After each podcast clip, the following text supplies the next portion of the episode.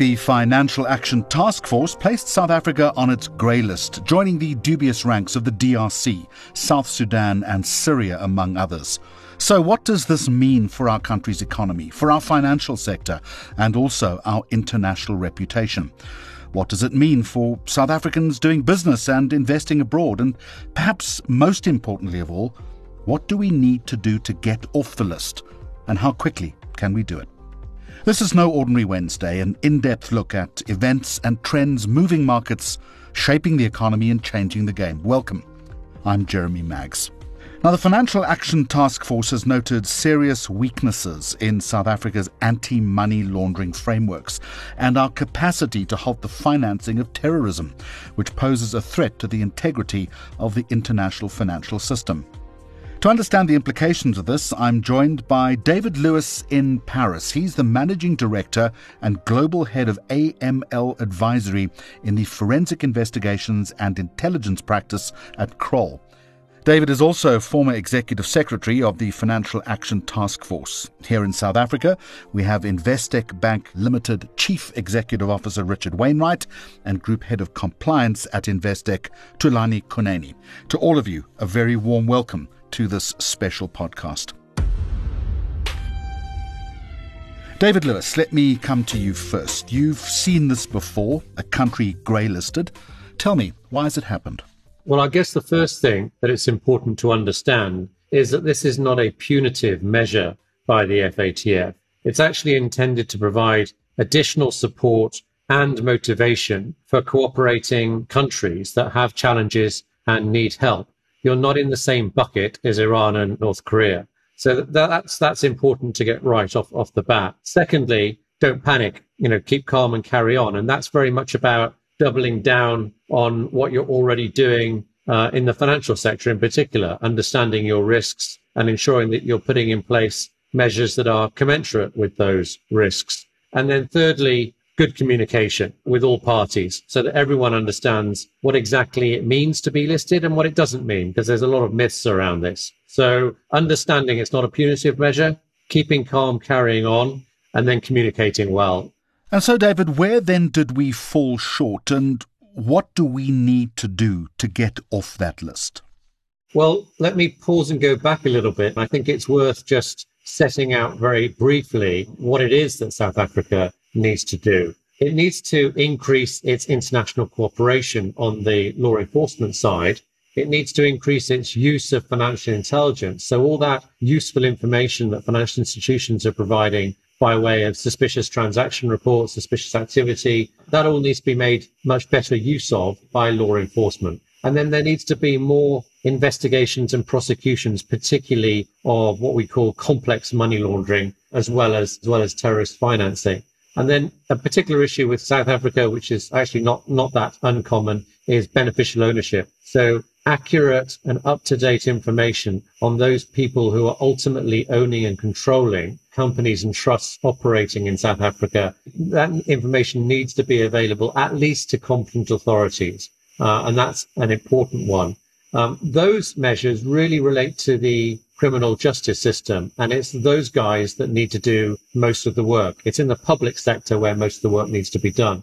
But there is some impact on the private sector. It's largely, however, on what the FATF calls designated non-financial professions and businesses. So what we're talking about there are lawyers, accountants, casinos, real estate agents, trust and company service providers, that kind of thing and supervision of those non-financial sectors needs to improve significantly. But I also note that the FATF is calling for all supervisors to apply effective and dissuasive sanctions in cases of non-compliance. So that's, in a sense, what South Africa needs to do to get off the list. In terms of timeframes, well, no dates for the action plan have been published. There will be dates. The FATF and the authorities in South Africa will be aware of those dates for each of those action items I talked about, we don't know what they are. They may come to light sooner or later. Typically, it takes at least 18 months. Most plans are at least 18 months. Given the amount of work South Africa needs to do, particularly around criminal justice measures, I would expect it to take longer than that. And you could be looking at two years plus before South Africa's off the list.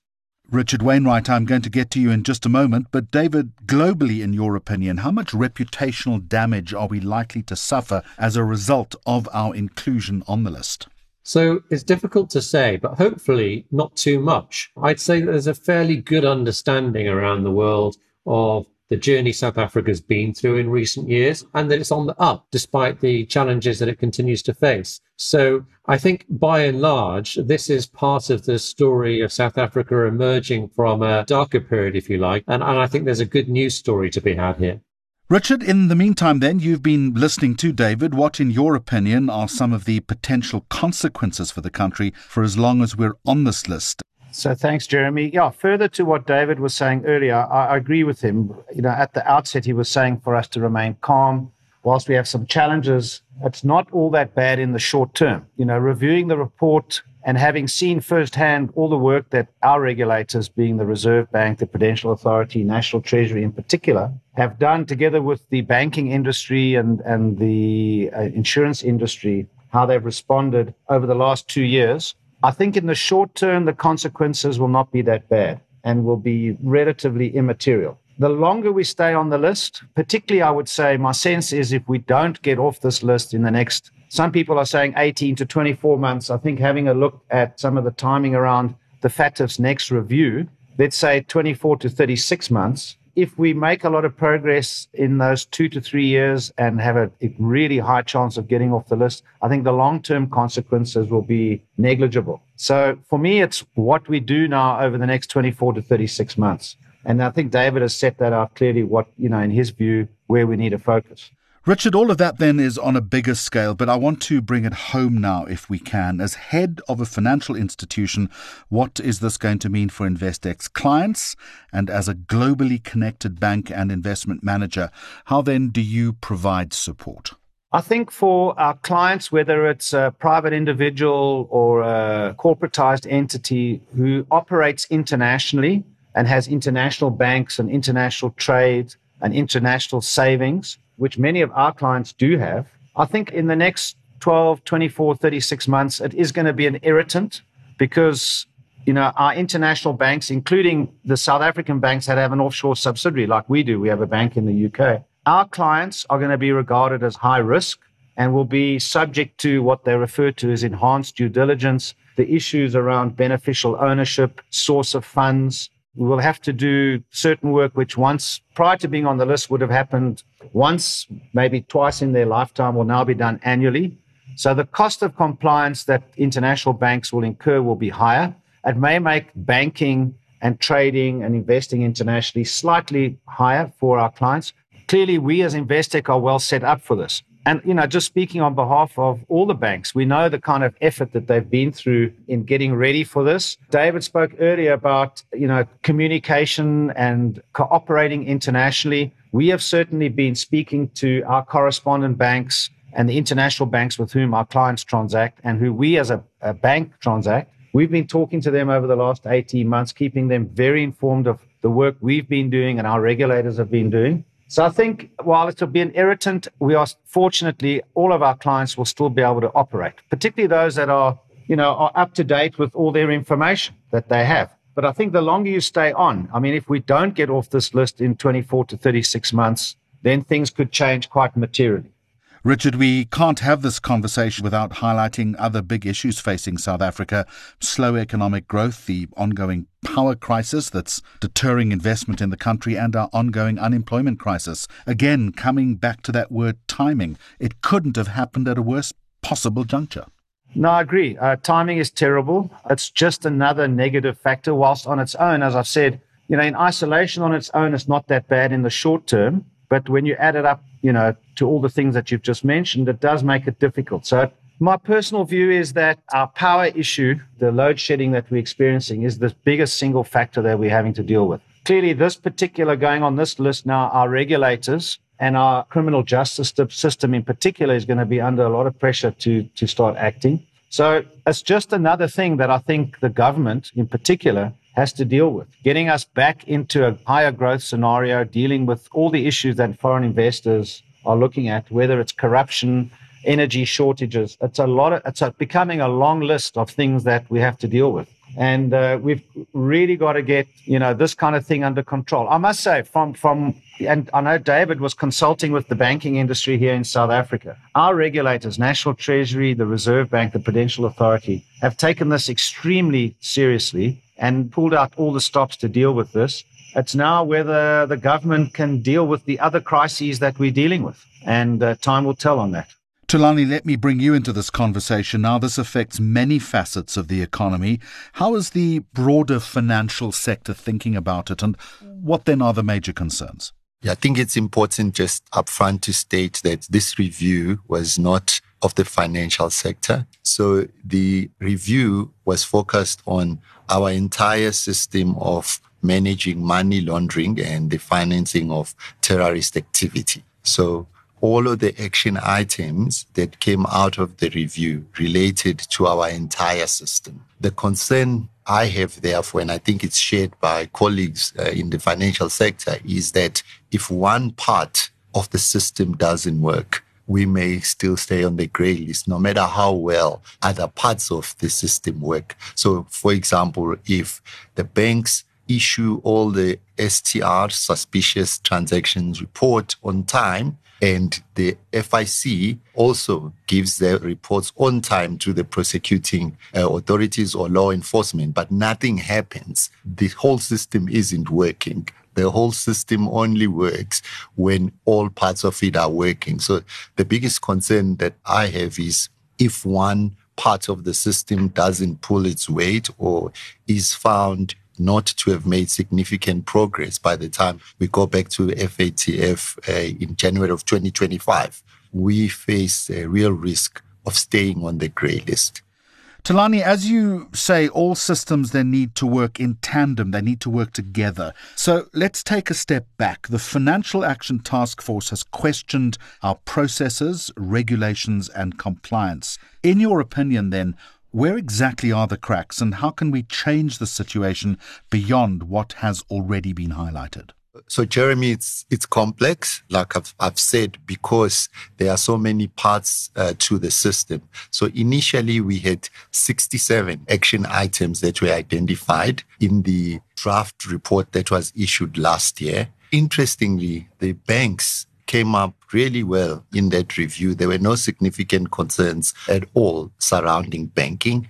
Um, there were issues, for example, regarding law enforcement. There were issues regarding the non-financial sector, some issues relating to the smaller banks and uh, oversight by regulators. So the 67 action items cut across all parts of the system as I've described it. Currently, uh, we have eight significant actions that were identified in the final report. So significant progress has been made since the draft report was issued uh, up to the time that the final report is issued. And this is something that FATF actually recognized uh, and acknowledged uh, in their report. Obviously, we are grey listed, which means we haven't done quite enough uh, or we haven't made quite enough progress to avoid grey listing.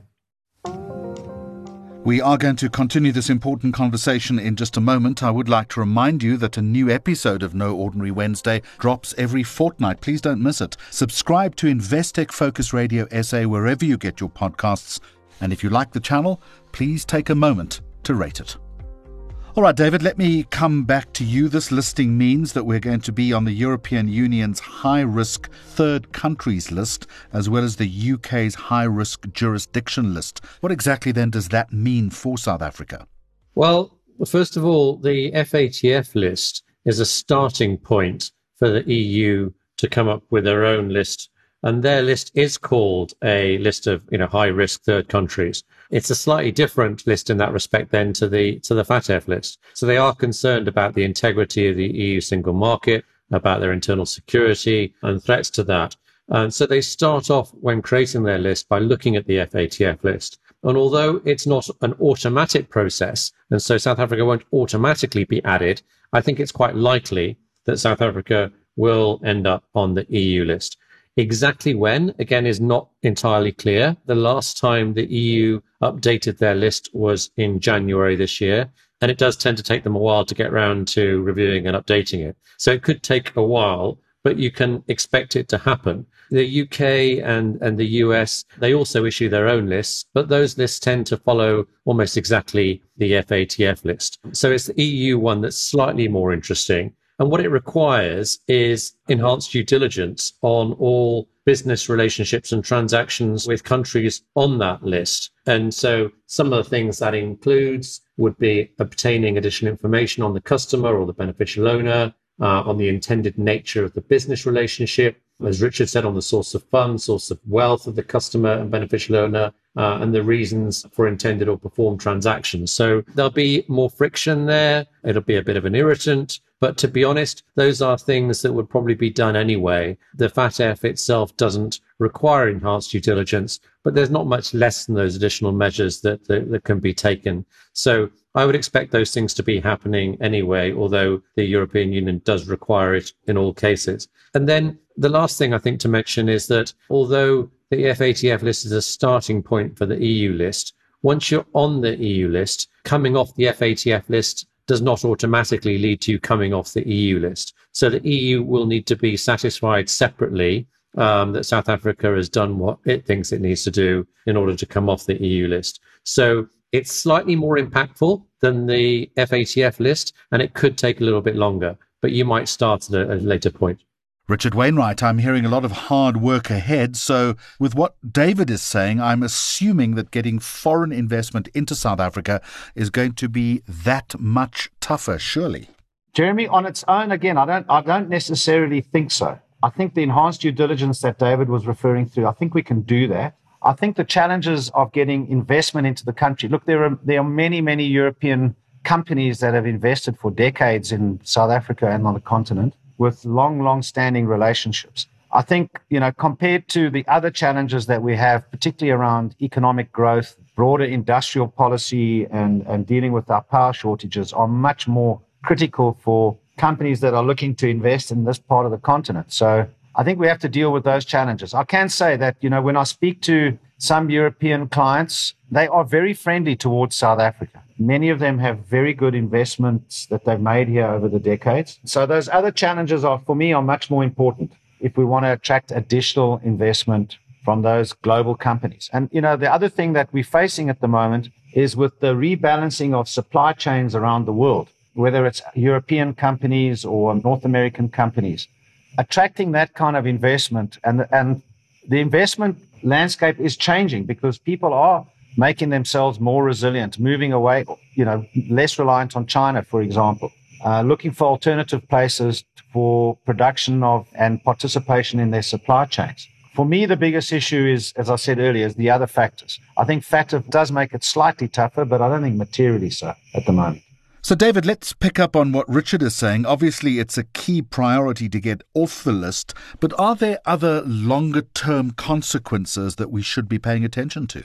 I mentioned earlier there's a potential upside here, and I think it's important to see this as an opportunity in the longer term. It will lead to stronger defenses in a relatively short period of time. And that should give investors confidence ultimately in the system South Africa's got in place. I've seen a lot of countries come on and, and go off the list, and it's a tough, tough process. But without exception, all of them say that they're stronger for it. And in fact, the evidence is that those countries who've been through the ringer, if you like, and exited successfully, actually have stronger systems in place than many of the countries that have never been listed. Uh, so I think looked at through that light, this is something that you can draw confidence from in the longer term. And I, I just end up by referencing what the National Treasury said on this announcement. And, and their message was that the cost of increased monitoring will be substantially lower than the long term costs of allowing South Africa's economy to be contaminated by the process of crime and corruption. And going forward, Thulani, when we get off the list, the monitoring, I imagine, doesn't stop, does it? Well, the point about this is we are under constant monitoring and review as a member of the FATF because they've now decided, for example, that they will do these reviews every six years. So we are likely to have another review, full blown review in the next few years. So when we get off the list, obviously the additional due diligence requirements on our clients when they transact internationally fall off, but we have to keep all the standards that we've introduced to get off the list. Otherwise, there's a serious risk that we may get back on it. Richard, a final question to you then. It's been said in this conversation that we need to work hard to get off the list. Where do you sit? Are you confident that this is possible? Yeah, Jeremy, I'm reasonably confident. I think you mentioned 18 to 24 months. I think we should recalibrate that 24 months to 36 is more realistic. If I see how National Treasury and, and the Reserve Bank and others have, you know, worked really hard to get to where we are, we haven't really had a chance to display how we've executed and policed on a lot of new regulations that have been introduced in the last 12 months. I think that that will happen. And uh, I think there's very real buy in from the government and all the private sector participants to deal with this as quickly as possible. So I, I remain reasonably confident that we're going to be able to do this. The biggest challenge is what David referred to at the beginning the, the criminal justice system. We have seen in the last uh, six to eight months that side of the government starting to work harder at this in terms of prosecuting and dealing with certain of the items that get reported by the banks. So let's just hope we continue to improve that. So I think all stakeholders understand the consequences of, of not getting this right. So at the moment, I remain uh, cautiously optimistic that we'll get off. Maybe, Jeremy, if I could add that I think Richard's right in saying 24 to 36 months is, is more realistic. There's a lot to do money laundering investigations, particularly complex ones, take a long time. So to increase the number of those is not something you can do overnight. And South Africa needs to rebuild its capacity, its capability for investigating, you know, serious organized crime and, and, and, money laundering. And I'm confident that it will do that. And it started to do that, but uh, that takes a while. And then in the next few months, it's really important to focus on open communication and engagement with clients, with regulators. Keep an eye out for the regulators stepping up enforcement action. Stay on top of your risks, goods customer due diligence, and don't cut corners to make a quick buck. Not right now. And that's where we are going to leave it. So, David Lewis, Thulani Kunene, and Richard Wainwright, thank you for joining me on No Ordinary Wednesday. Just a quick note the grey listing comes after the Finance Minister Enoch Godongwana delivered his 2023 budget. For in depth analysis of the budget by Investec experts, please go to investec.com forward slash budget. Please join us again on the 15th of March as we continue to explore money trends shaping your world. If you haven't yet added us to your podcast feed, search for Investec Focus Radio SA wherever you get your podcasts and hit that subscribe button. Until next time, from me, Jeremy Maggs, and the entire Focus Radio team, thank you for listening. The views expressed are those of the contributors at the time of publication and do not necessarily represent the views of the firm and should not be taken as advice or recommendations. Investec Limited and subsidiaries, authorized financial service providers, registered credit providers, and long-term insurer.